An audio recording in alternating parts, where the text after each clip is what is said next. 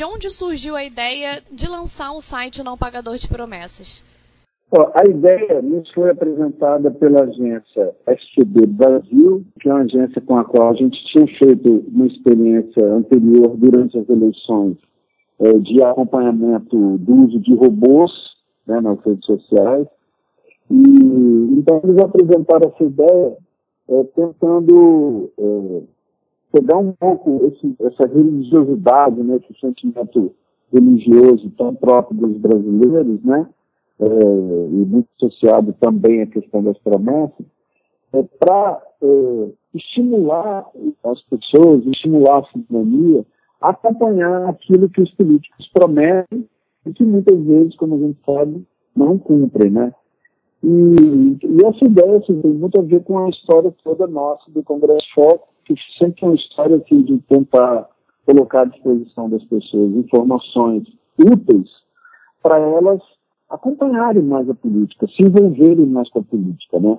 A gente sempre achou que política é um negócio importante demais para ficar só com os políticos. A população tem um papel também de acompanhar, de fiscalizar, não é só votar. Bacana. E como funciona a ferramenta em si? Quais são os políticos que os internautas podem ver? E parece que também são separados por áreas, né? É, exatamente. E, bom, o, a gente, é, na verdade, hoje, a, as promessas que a gente pode acompanhar são as promessas dos é, candidatos a cargos executivos, porque eles, esses, é, por lei, eles são obrigados a apresentar à Justiça Eleitoral é, um programa, uma plataforma, né? Então, assim, é, se, se, a pessoa entra no, no site, o não promessas.com.br, a primeira coisa que ela vai encontrar é, são as promessas é, cumpridas e descumpridas é, dos governadores e dos prefeitos das capitais que encerraram o mandato no ano passado. Né? Então, assim, a gente já, já tem ali um balanço do que foi prometido e do que foi cumprido e não foi cumprido. E o que a gente está fazendo agora, né, nós estamos iniciando um trabalho de mobilização, é, de chamado mesmo à população para participar, é, a gente tem a lista das promessas é, dos atuais governadores e prefeitos de capitais e, e, as pessoas podem entrar com informações sobre aquilo que elas estão fazendo ou não. Né? Então, é uma plataforma interativa que tem como objetivo fundamental é, ver até que ponto é, essas velas que os próprios políticos acenderam estão produzindo milagres ou não, né? Vamos dizer assim.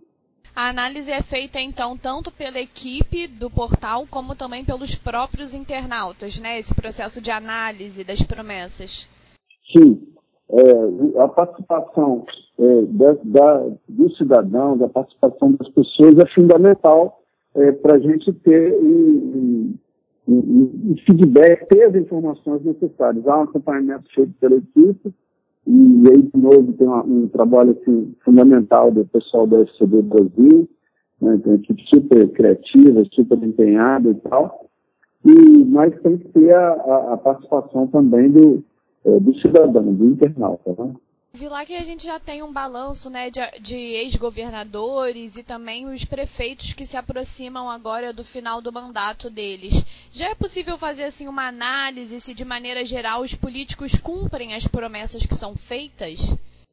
Não, de maneira geral a gente é, percebe que cumpre apenas uma pequena parte daquilo que é prometido, né?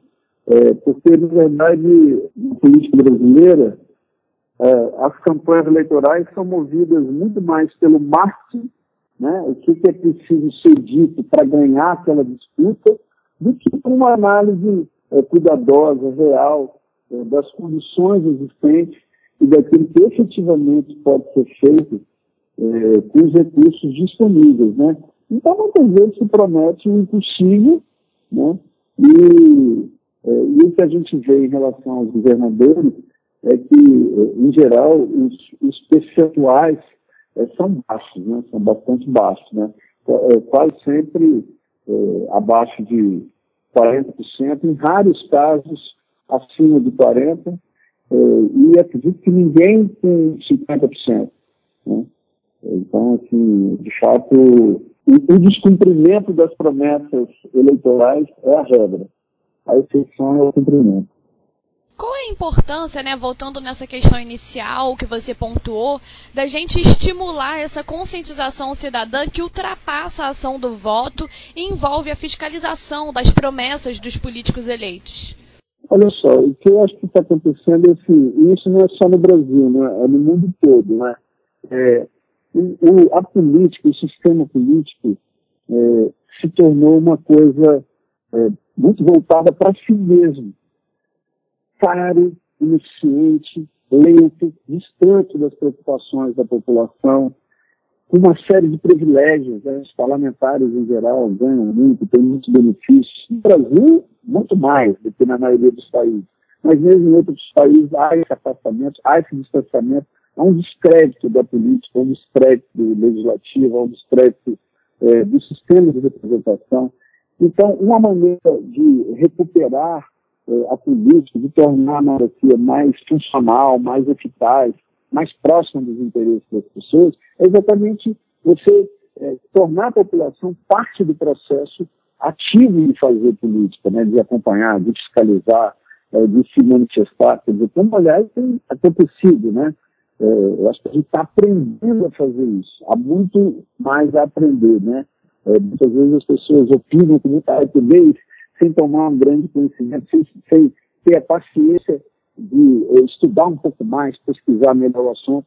Mas, assim, o, o grande lance dessa experiência é exatamente esse chamado à participação. Né?